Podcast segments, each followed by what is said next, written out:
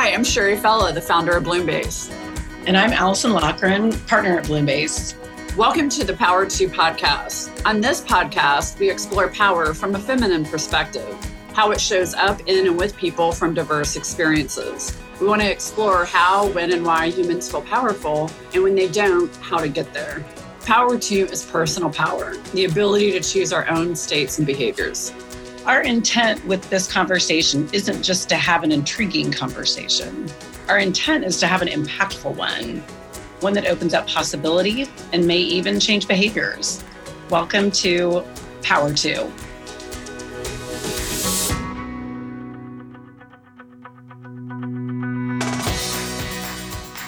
Welcome back to the Power to podcast in the Fight Forward series. And in this next series, we have two guests with us once again Amber Williams and Meredith Taylor.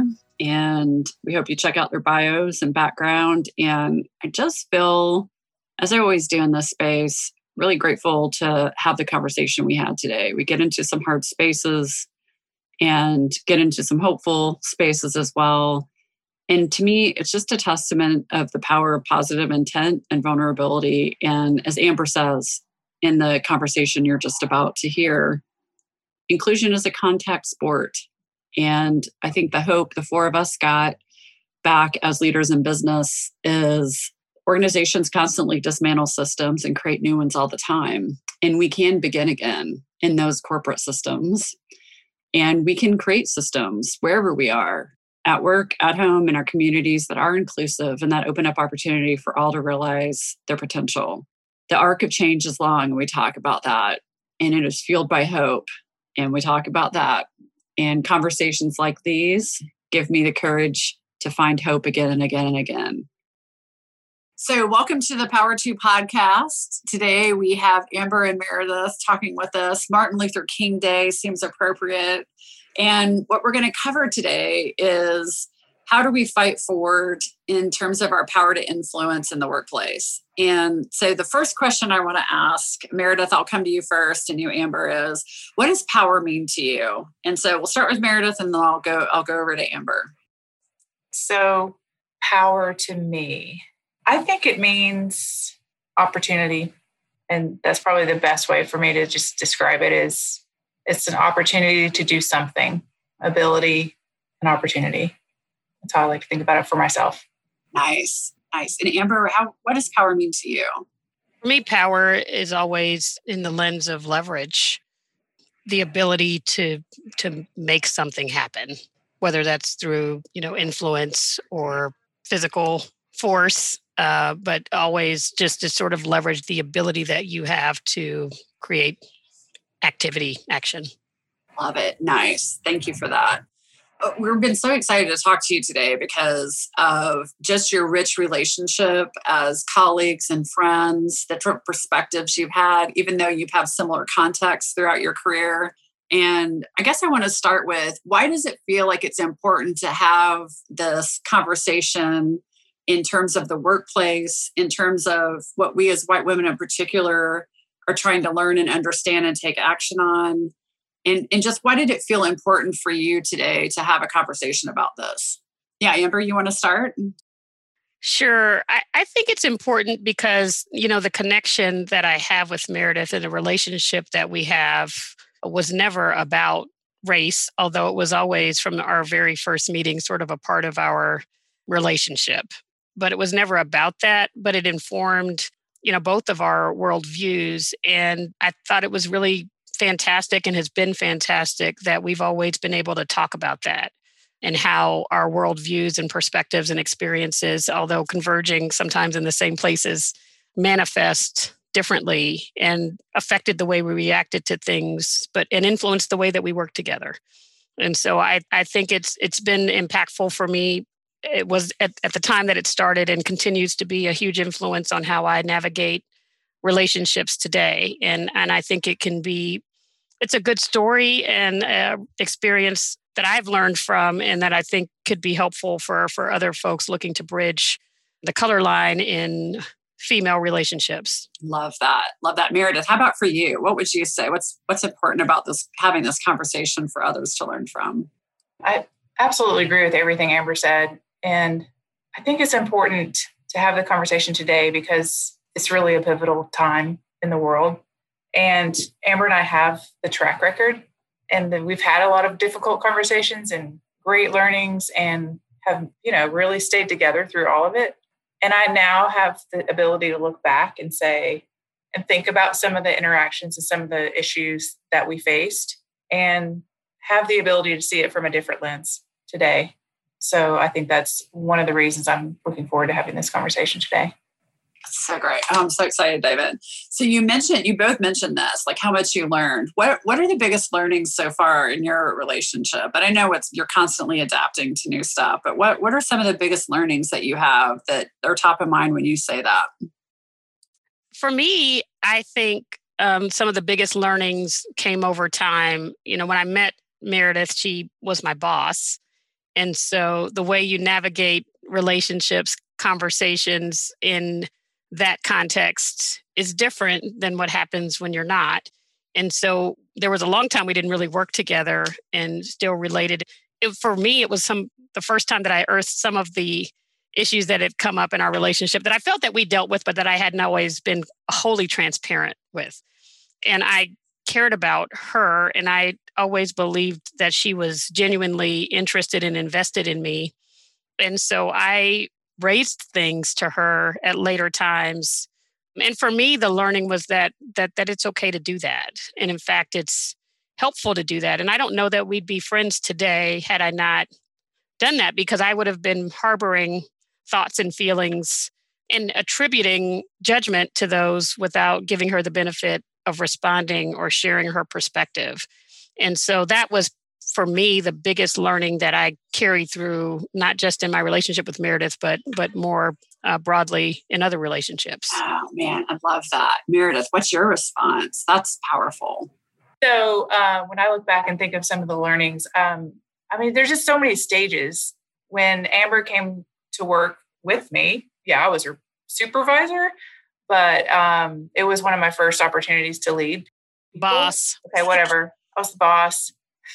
Um, but it was one of my first chances to have a formal leadership role in the organization. And I needed the feedback. And like Amber said earlier, it wasn't about race for me. It was just like, I'm in this role and I need help and I need my people to to trust me enough to bring information and I need to hold it tight and learn from it. And that she did it. And so we were in that boss relationship for a period of time, but for many years not. But what I got out of it was this complete trust in Amber. And so if she brought something to me, like I'd be like, well, it's true because there's no reason. And Amber has such a unique perspective and ability to articulate it in such a way that it's meaningful and it would it would impact my thought process or my opinion or something. So she became you became really a trusted partner. And we kind of weaved in and out of each other's professional lives through this organization for years. And it wasn't just about the work, it was about personal lives, it was about society in general, um, and situations in work. So, you know, we just mentioned right before we got on this call about Amber coming over and having Thanksgiving with me and your family and my family. And it's just, you know, this is just, Amber is a trusted partner for me. Al, I wanted to say I'm I'm really interested just to hear more about some of the things that you guys learned from each other. Because Amber, you said something just a, a minute ago about how important that you thought your guys' friendship was because of your ability to sort of talk about to talk across the color lines and that's something for, that for me personally it's a challenge for me even in my family i have a sister who's mixed and i had a lot of fear around having those conversations for for fear of doing it wrong or saying something that can inadvertently be hurtful so it to me that you guys did that even as friends in that relationship feels pretty impressive. So I would I would love to hear more about even some of those conversations where maybe it wasn't the most comfortable situation, but how you addressed some of that some of those things.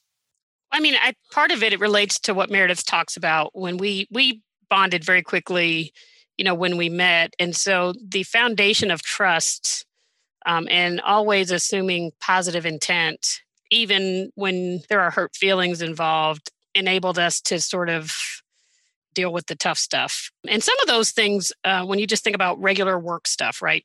to me, there were a couple of layers of it. There, some of it was race uh, in an environment where I was certainly in the minority from a representation standpoint, and some of it was being someplace that Meredith was from, and I was an outsider in that respect. I wasn't from the area, I didn't know people. So she was able to move around and engage at work in a way that was more frictionless than me. Um, some of it because of her whiteness, and some of it because she was one of the guys. I mean, she was, she belonged, that people knew her and they trusted her. And, you know, I had layers of otherness that were harder to bridge. And some of the conversations I recall having with her fairly early were how I wished that I had had more support, sort of gaining entree into rooms instead of having to earn it myself. Had she sort of, even even if there was no business reason for her to be involved, had she come in and sort of vouched for me, it would have made sort of the uh, onboarding process smoother. I wouldn't have had to work so hard to gain, earn the trust and confidence of others. And she didn't recognize that I needed that because she was confident in my competence. And she didn't recognize necessarily what my otherness, how that was creating some barriers and obstacles for me. And so mm. I'd say that was a conversation we had that was a difficult conversation for me to have with her. And it was hard for her to say, because I'm basically saying, you have a blind spot here. I don't think it's malicious. I don't think it's intentional, but there's a real impact and this is how it affects me and it's it's made things and i feel like i'm i'm struggling a bit more than i would need to. But i don't think i said it in real time i said it in retrospect saying if you had done this you know which is kind of unfair but still a necessary conversation to have. Oh, right.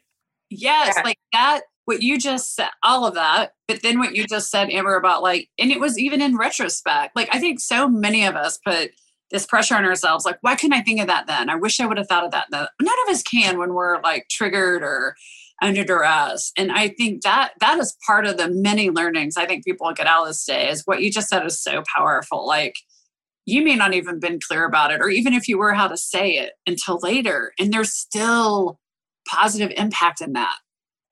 And for me honestly had you said it at the time it was happening i don't know that i would have agreed with it because I think today I can look back and go, of course, absolutely. there is all sorts of otherness happening. But at the time, I think I would have, and I probably did, even when you gave me the retrospective feedback, thought to some extent, everybody had to earn it. And I didn't recognize the impact of the otherness, I think, at the time. I heard you and it made me think about it. I just thought about it from a broader perspective of, well, okay, so how can how can I make this entry better for everybody, regardless of female, regard, you know, race, gender, whatever. Today I can see it in a different light. I absolutely can.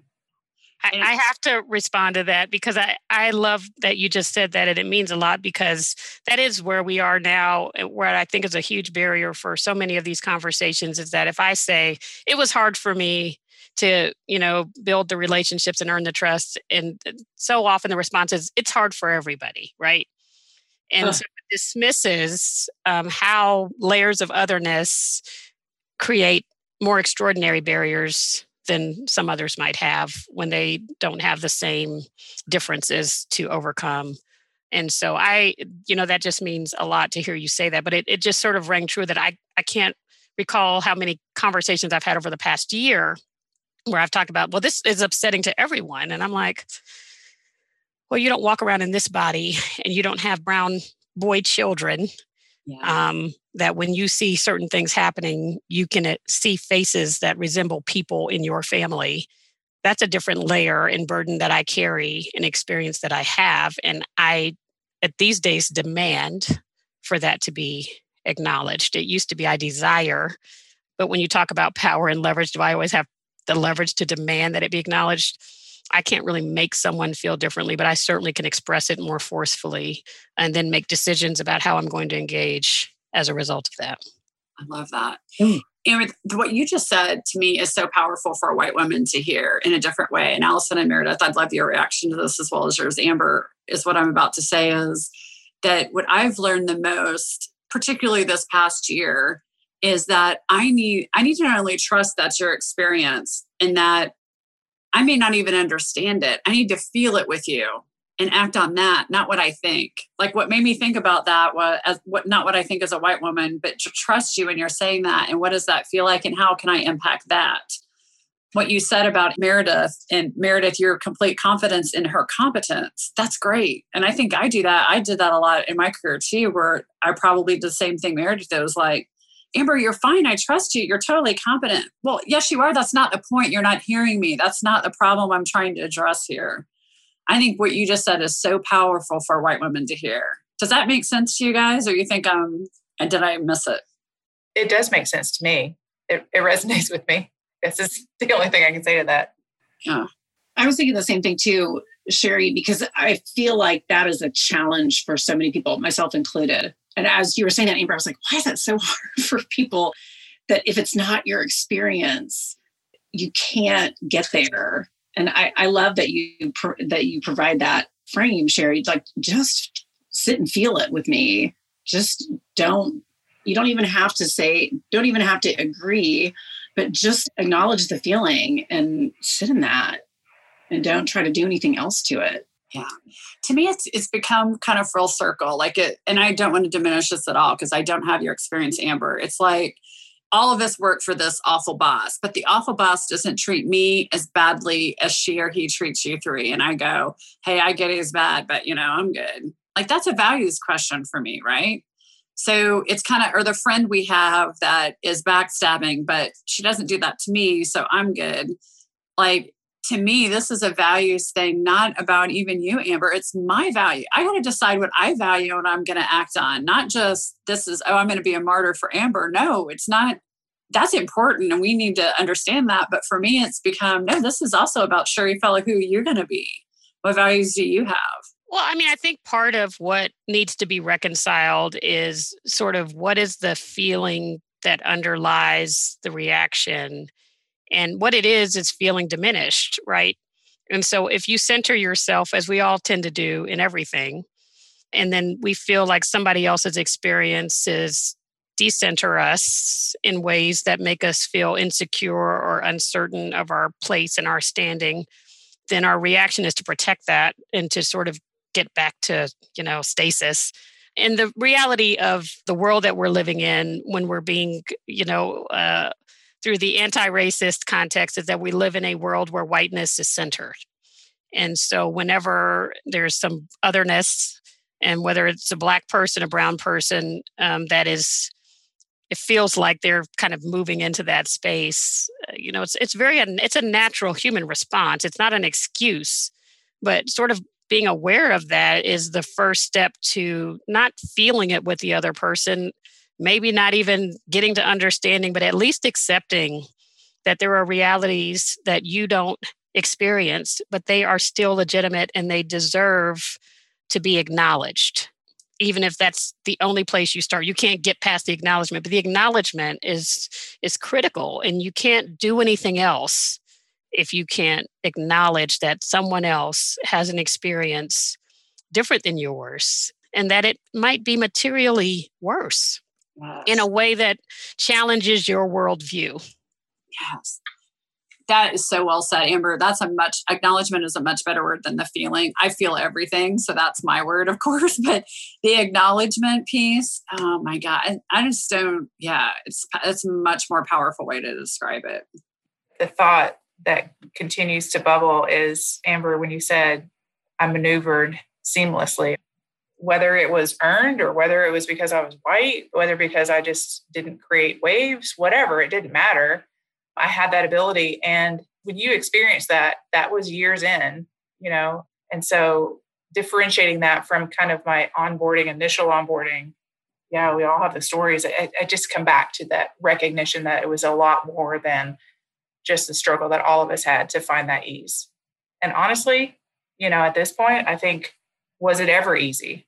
And I think it got much more difficult for all of us. But having stayed connected to you for so much of in the entire time you were we were together in that organization, I know it was really never easy or with ease of progressing through and kind of getting your footing completely. Well, I mean, I think that's sort of, you know, what is now, you know, McKinsey and, and others studies are the ABA this past summer came out with a study that there's an acknowledgement that Black women have unique challenges in the workplace by virtue of being Black women in the workplace. This is not, that has nothing to do with your competence, your uh, profession. There are just, we are still almost, you know, foreigners to some extent. And so, whatever the progress looks like, and there has been lots of progress over the years, the resistance, particularly for Black women in leadership,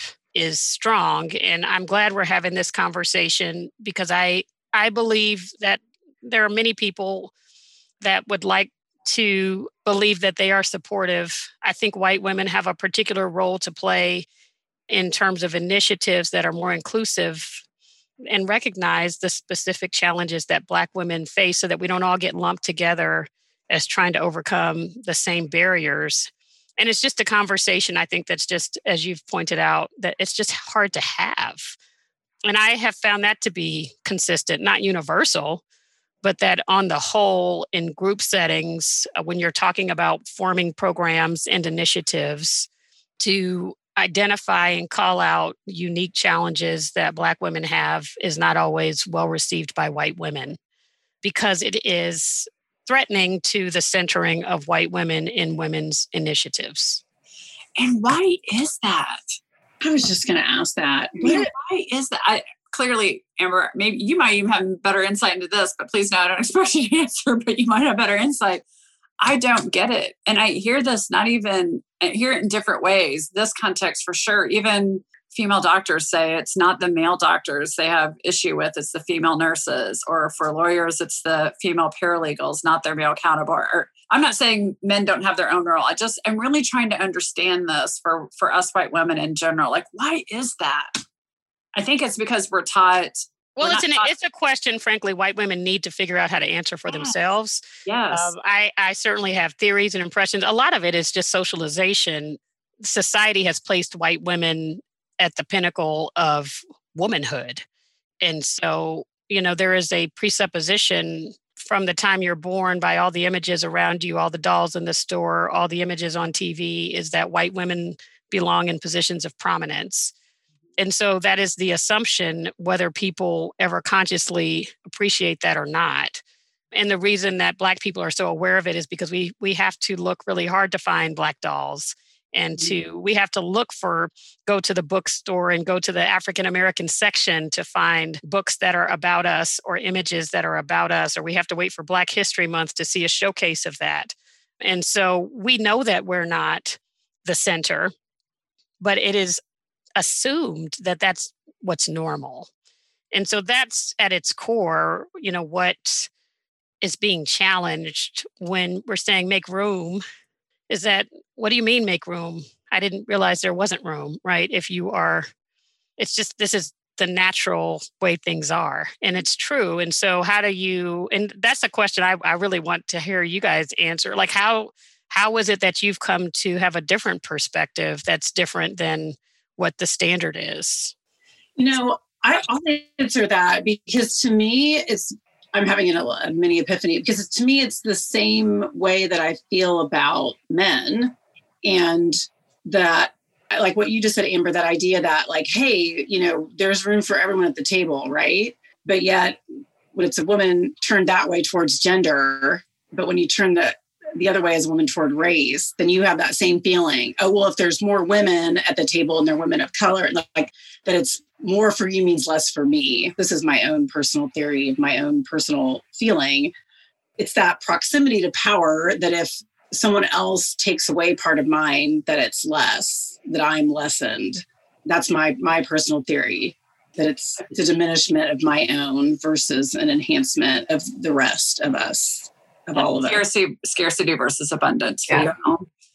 Yeah, and it's such an interesting question. You've you've gone back to us, Meredith. You want to dive in? You want you want me to? You look like you have a thought bubble above your head. So I do. I do. It's like right here. Yeah, I had written down scarcity as well.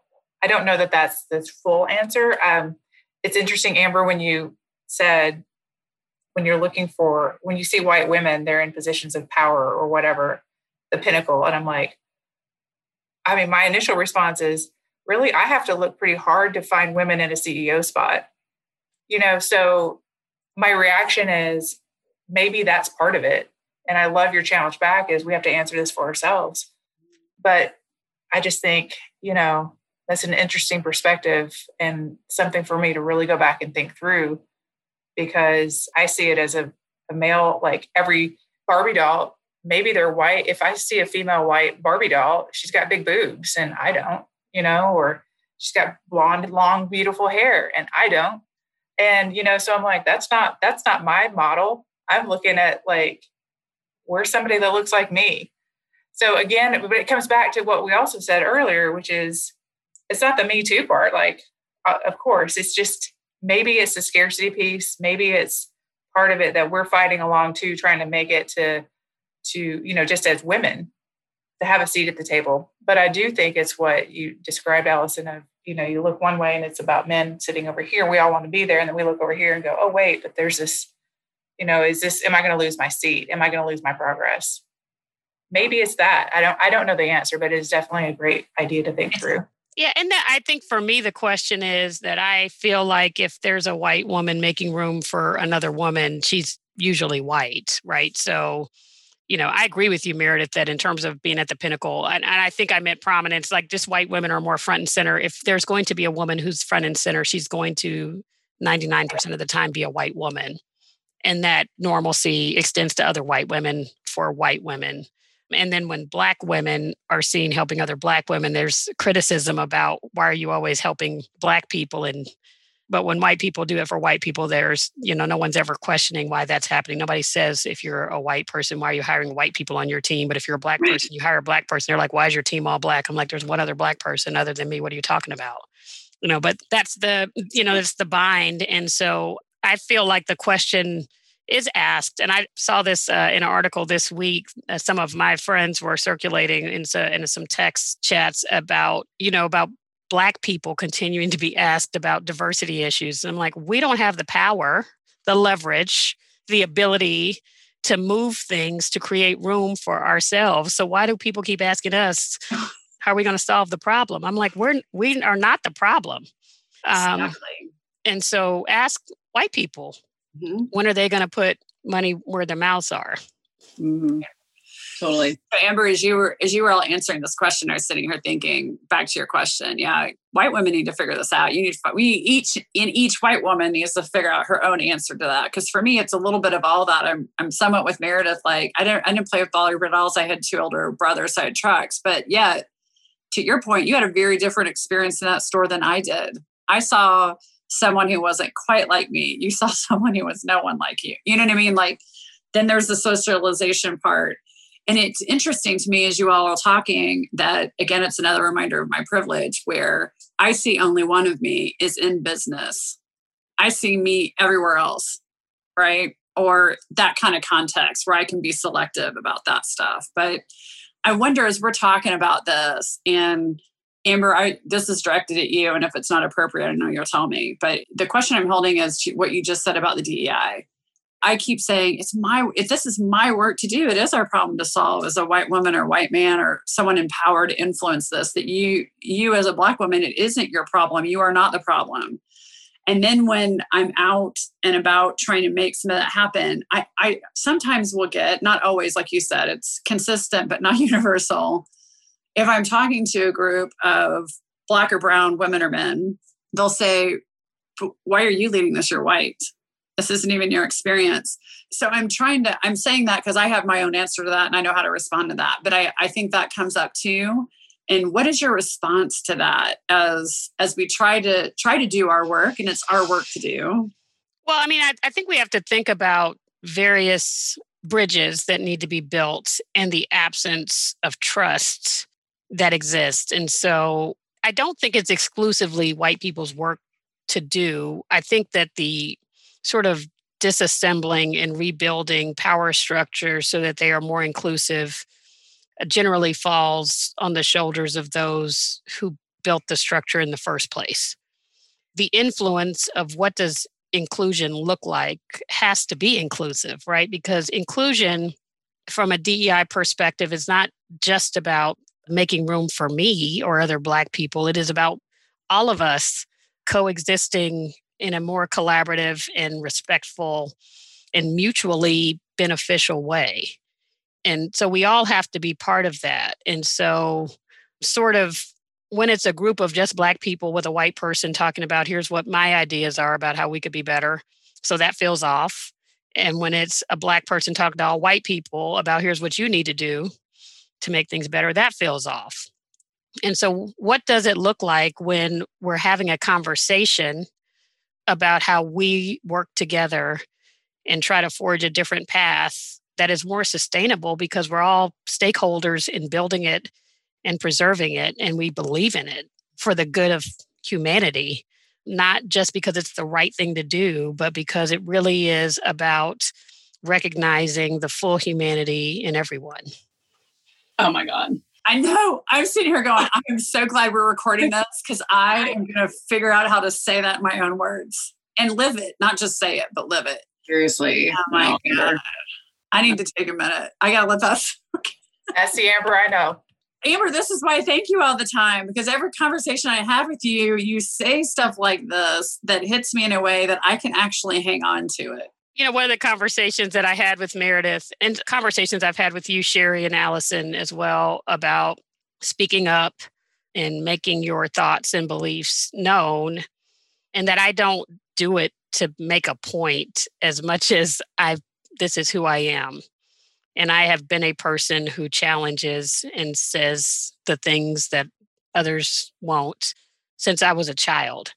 And so for me, it's really about owning that, putting it out there with the belief that I do believe that if we can galvanize around principles of humanity, that we can make a difference. Mm. We do need to be educated and we need to learn and understand what what people are going through, but there's some simplicity here that sometimes gets overlooked. Um, yes. And how do we get to that? Yes. Yeah. Uh. But even not, there's not a but there. And it is, is it that that concept that you outline, Amber, is extremely simple. Love it. And then my mind goes to okay, practically, how does that work? So I go into the execution phase because that's, I love that stuff, right? Whatever. But I'm like, it sounds great. How do you do it? How do you do it with as least impact on, you know, it's, well, I, does that even matter? So you make that face, I can see you're like, what impact?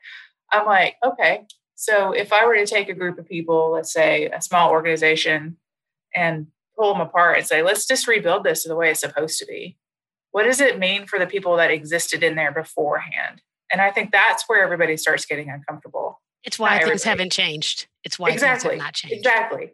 Exactly. And and I love the challenge because it's like you guys are over here like, yes, that is the answer. And then that practicality and the difficulty of doing it. Sure. That is exactly the problem. Is like, okay, now that's going to be awkward and tough. How do we get there? Of course. And what what it gives me hope, and the reason I raise my hands is, of course, it is. That it's that simple and it's that freaking hard. Yeah. And, and like every every change or every dismantling starts with two humans, and then three, and then a hundred, and then five thousand. Like it always starts that way, right? Always.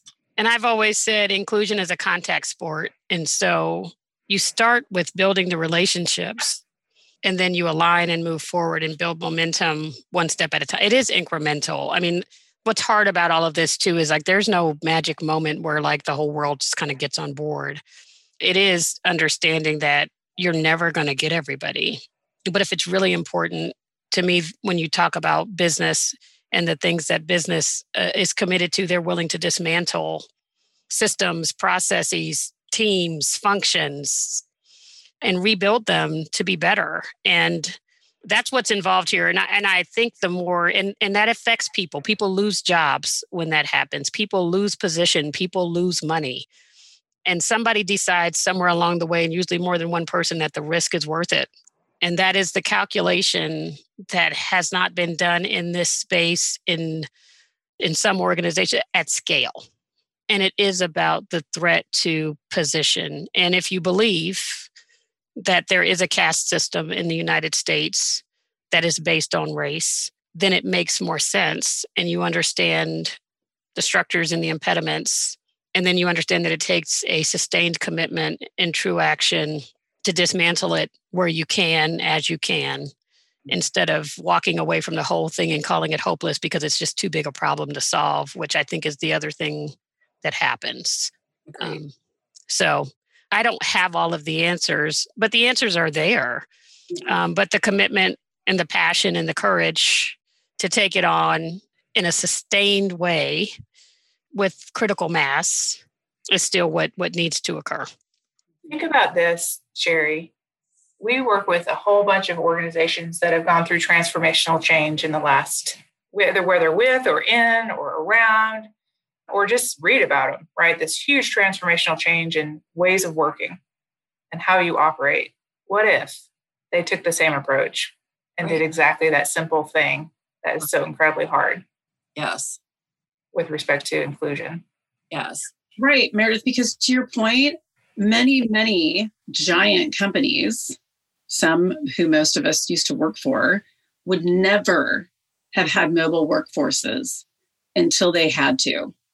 So, all these organizations that thought a big, giant transformation like this was totally impossible would, you know, be completely impossible to pull off at that scale when they had to made it work so that that forcing function did it it's just getting the right forcing function when is it when is it painful or when is it important enough or fill in the blank though whatever that is change can happen at scale when it's time when it has to your metaphor or your your example of saying well you know you think about doing this and you think about an organization like wow that's going to be really hard some might lose jobs well yeah and a lot of other good things might come out of it. Like that's kind of where my head went. And everyone says that might happen. It also might not. Things might be better. There might be more jobs. That's that's one possibility. I, disruption I is painful, and you do have to acknowledge that. Yeah, but it, it totally shouldn't be an excuse to move forward. Right. That's totally fair, but it's not insurmountable.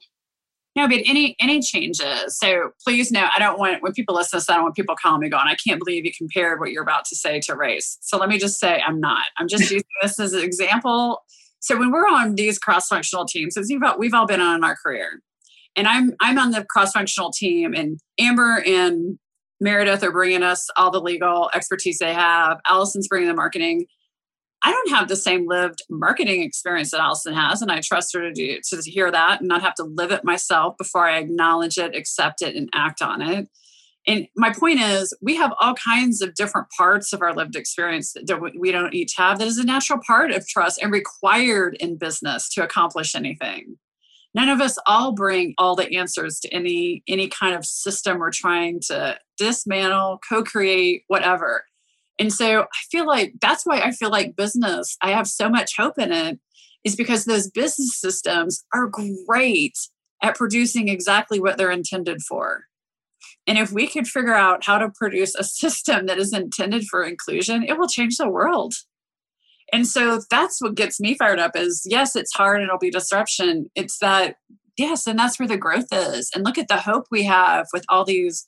Because if we can figure out how to do that, to your point, Amber, and trust each other enough to say that doesn't have to be my lived experience for me to accept it acknowledge it and value it where could we go with just that little little experiment of trust i don't think the how is the reason the needle isn't moving. I don't either. That's my point. Yeah. It's the resistance to giving up power mm-hmm.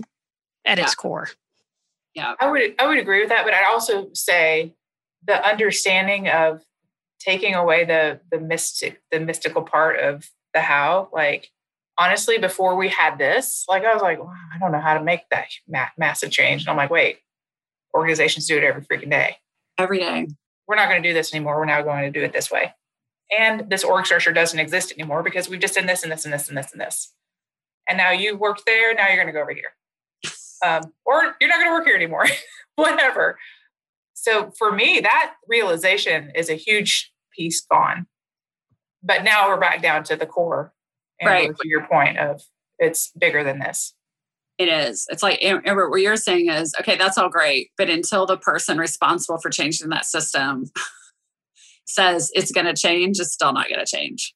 Right. Or it'll be incremental. Yeah. Or it's incremental. Or, uh, or an incremental to a point where it kind of levels off. Yeah. I mean, this is just a space, and I'm not being specific, I'm talking generally where people get credit for trying without any real progress, demonstrable, quantifiable progress being made, and where we're really still excited by tokenism. Um, so, where you get the first Black president, everybody's like, racism solved. It's all over. It's done. Done. Amber, you're so because that is one of the most powerful conversations you and I had months and months and months ago when we we got into those many different rabbit holes around activity versus impact. To your point, it, I mean, is it has stuck with me that what we were talking about that day. It's been it's so true. Meredith, I'm sorry, you're going to say something. I was just going to add, with respect to your point, Amber, of first black president. Now racism's over. In fact, it just became more obvious.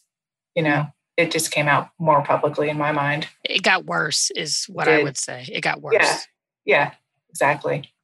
Which illustrates your point, right? Amber is don't mess with the highest seat of power. That's just complete bullshit. Like, how dare you people?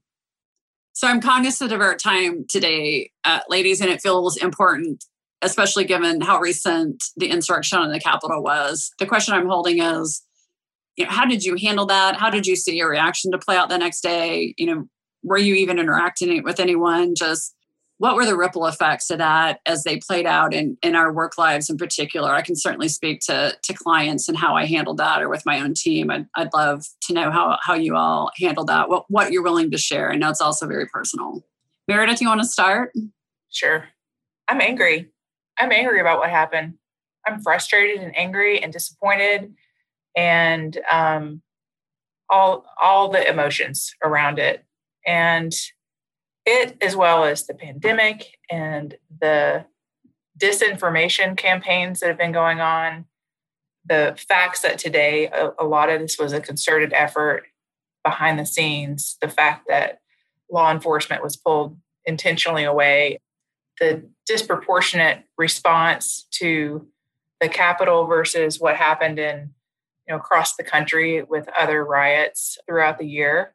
I'm frustrated and angry and to me that was the culmination of when i'm like now willing to open my mouth you know i would say i'm real good at like we've said earlier you know i've got an ease of going in all sorts of places um, sometimes i intentionally do that to go in places and learn information that may inform my understanding of people's perspectives because i can blend in without having to say anything. Nobody expects me to say anything. But now I'm done. And I found this note the other day that I wrote down. I have it in front of me now, which is how free are we if we constantly live in fear of saying the wrong thing? Can you say that again? Can you repeat it? How free are we if we constantly live in fear of saying the wrong thing? And I will say, looking backwards, you know, I, oftentimes I hold thinking it might be the wrong thing whatever what where it might be misconstrued. It might be i might you know somebody might unfriend me or whatever. It, it's all sorts of reasons. But that last week that's just it. And i'm to the point where you know you want to know my opinion of it? I think it was disgraceful. I think it was disgusting. And i think it's extremely dangerous. That's sort of my reaction. Um, and i'll share it at work. I'll share it on at home. I share it. I'm not a big poster on social media, so I'm not necessarily jumping into that. But it, it has been it has been a conversation with many since then. Allison, how about for you? And then I'll go to Amber. I feel about as strongly as Meredith does too. I can't use enough. I can't use enough bad words for it. I was so initially alarmed, but disgusted in some ways completely not surprised that that's what this administration has devolved people into. Just absolutely disgusted to be absolutely horrified that that played out the way it did. I'm just in complete shock that people can be so deluded by liars and can just work against their own best interests so blindly. I don't know. It, it was, it, it makes me, I think if I had been traveling abroad, there's not a chance I would have admitted to anyone that I was an American. I just, I don't know what that means anymore, frankly. It's just, and I will say that to the most striking thing sitting there was watching all that go down. And all I kept thinking was, where's the tear gas? Where are the rubber bullets? Why are people letting those people walk in that? Like I happened to catch it right when people started going in the doors. And I was like, why, why are police running away? Like I, it was such a contrast, like Meredith said, to every other protest that had gone on. I was confused. Peaceful protest. Peaceful yeah. protest, I might add. I was legit confused for about 30 minutes. Like, what? Are there actually police there? Are they not actually doing anything? It was just, it was mortifying on so many levels. Mm-hmm. Yeah, real life, real time saying, what if they were a different color? Would they be doing the same thing? Would the reaction be the same if this was a group of different, no. a different color of skin? Exactly. Amber, how about you? If, if you're, if it's okay to ask, I've been afraid. I'm scared. It is scary to see those forces let loose with so little restraint by the structures that are supposed to be in place to protect us. Um, and when I see in my local newspaper saying, stay away from downtown this weekend, and I have friends, lots of friends, Black friends who live in DC who are, they won't leave their homes right now to go for a walk down the street um, because they feel unsafe. And so for me, um, I've been outraged. Uh, I've been shocked and surprised, less shocked, more surprised at the response of others who are seeing some of this in a different light for the first time. But mostly I've been scared. I'm like, I feel like I am on high alert when I leave my home. And I was thinking if the weather was nice this weekend, I'd go for a jog. And I was like, maybe not through the wooded area that I usually run through. Maybe I don't feel safe doing that this weekend. So that's, you know, my predominant feeling right now is fear. Um, and the safety of myself, people that I care about. That's what I think has been threatened when you see that this is not going away anytime soon. And so, how will that inform how I feel moving about once the world is more free for us to move about in and for my children and the world that they're growing up in? And how do I prepare them for this? How do I explain what's happening to them and still make sure they feel confident and good about themselves and um, can enjoy their childhood? So, those are the things that uh, predominantly I feel is just fear. Um, and it's a it's an underlying low level. I'm not cowering in the corner anywhere. The world feels less safe to me um, after last week when you saw that the infrastructure failed. And I don't even I don't know how to respond to that because there isn't a response for it. It just makes me want to weep. Um, and I, I, for me, what tiny bit of tolerance and civility I had left for those folks who have a belief in white supremacy, as an example, I, I'm done. I have no tolerance. I have zero tolerance. Never had tolerance for it. I don't even know if I have respect or even civility associated with it. I'm kind of where Meredith is. I'm just, I'm done. I don't, I don't want to associate with you. I don't want to try to get through. And I know that's not the answer long term. I just know that I can't hold that space right now. Um, so for me it helped it helped get things really clear for me like to everybody's point if you can watch that and you can think there aren't two one system of justice and one system of punishment now you're just choosing to be delusional if you can watch that and not see the contrast between what happens to white people when they riot and go in to cause great physical harm and threaten lives versus peace, people protests when people have black and brown. I mean, if you can't see all that, you're just choosing not to. And I don't need to spend energy or time on you. It's not where I'm going to focus my efforts. Not that I was before, but I would have this conversation with myself where Sherry, that's not how change happens. You got to hang in there. You got to have the hard spaces. And I'm sure I'll circle back and try to take some of those on, but it's not, it's not fucking right now. It's not. Um, so that's kind of where I've landed. And I do have a lot of that anger and that outrage and my sadness about it is starting to be converted into fuel of okay it's kind of like where we all get we're now all in the hole together. Those of us who are awake enough to see there's no not seeing it. The only way to go now is up or to a new tomorrow or to a, so there there is a part of that breaking open that i'm like okay this is not that it can't get worse but that's pretty damn bad right? Like we can all agree that was pretty damn bad so now what are we going to do? Like maybe it's the breaking point we need to start rebuilding. To your point amber about building a new you know what's this new system going to look like? So i try to hang on to that but it does feel like that's happening sherry. I mean you're, you're seeing that pretty quickly that i think the rawness of that and the proximity in time to the differing response you know i do see huge monumental action being taken when you see companies saying, I'm not making political donations and I want to figure, I don't want to be a part of that, right? So even if it's just like, I don't want to be associated with that, I don't want to be a part of that, I'll take it if it uh, gets us moving Absolutely. in a different direction.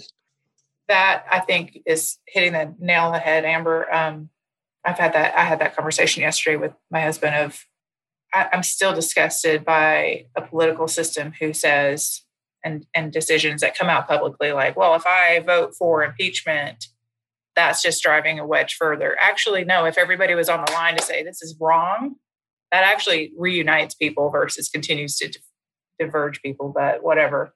I, what I did like seeing is what you've described, which is people stepping away from those who are behaving in the negative way. And then you see this, well, that's the cancel culture. And this is this. No, those are repercussions for your actions and your choices. Yeah. And this is what this is what capitalism is. And so right. do I like it? I mean, I'm glad that some accountability is coming. I just frustrated about the length of time, but glad to see corporations stepping up. And and this is actually, you know, from some organizations, Amber, you and I have been in historically what the, what the leadership was saying was going to happen, which is corporations are going to be the ones to self-govern. It doesn't need to be the government. It's going to be the corporations that that are going to help form the conscience of the country. This is why corporate America gives me such hope for change. I mean, where corporate America goes, the world goes truly in, in many, many powerful ways. I agree with Meredith and what you're saying, Amber we need hope. to be hopeful and um, and that building the relationships and even just the four of us having this conversation is evidence of of what's possible. We don't have to retreat to our separate corners where we feel safe because everyone looks like us. We have to venture into vulnerability and have the tough conversations and keep trying to build these bridges and then see if we can grow them and expand them I am hopeful, even in my fear. I get up every day and uh, I move forward. And I do believe change is possible because I've seen it. And um, the arc of change is long. That's not my quote. And we have to trust that. I have I have those conversations with people all the time that what we focus on is the big events that are the big turning points, and we don't know about all of the tiny pebbles that got thrown into the water to make those ripples until they got bigger and bigger for the big impact that everyone could see. But, you know, it is Rosa Parks getting on the bus in the moment wasn't what it is to us in retrospect. Uh, and all that it took for for that to start and for the Montgomery, you know, bus boycott and how long that went on before change came. But even when the change came, there was resistance to that. There was violence. There was a violent reaction to that. People lost their lives. And it is about what we believe in and what we're willing to risk. But the most important thing we have to do is persevere and not lose hope, and then to continue to reach out um, and hold on to each other to move forward because separating makes us weaker, not stronger. And if we can have the conversations and say the wrong things and then give each other grace, then there is a path forward. It's just the embodiment of what we're talking about here, which is how to fight forward continue the fight, continue, continue the discussion. So I love that. And I thank you for the hope you gave me back just right in that moment. Allison, anything you would add to close? There's nothing I could possibly add to that. God, I just I appreciate that so much, Amber. That just made me hopeful again too. As I was sitting here in anger, I just I appreciate those words, and I'm going to cling to that and and believe believe in, in those things that you're saying too. As you listen today, we hope you did some introspection in terms of your own journey and, and where you are in this and what choices you're going to make to co-create a, a more inclusive future. How you're going to fight forward in your own way and all the choices you have, both big and small and that more than anything, you just continue the power to enact change through your own self discovery and conversation.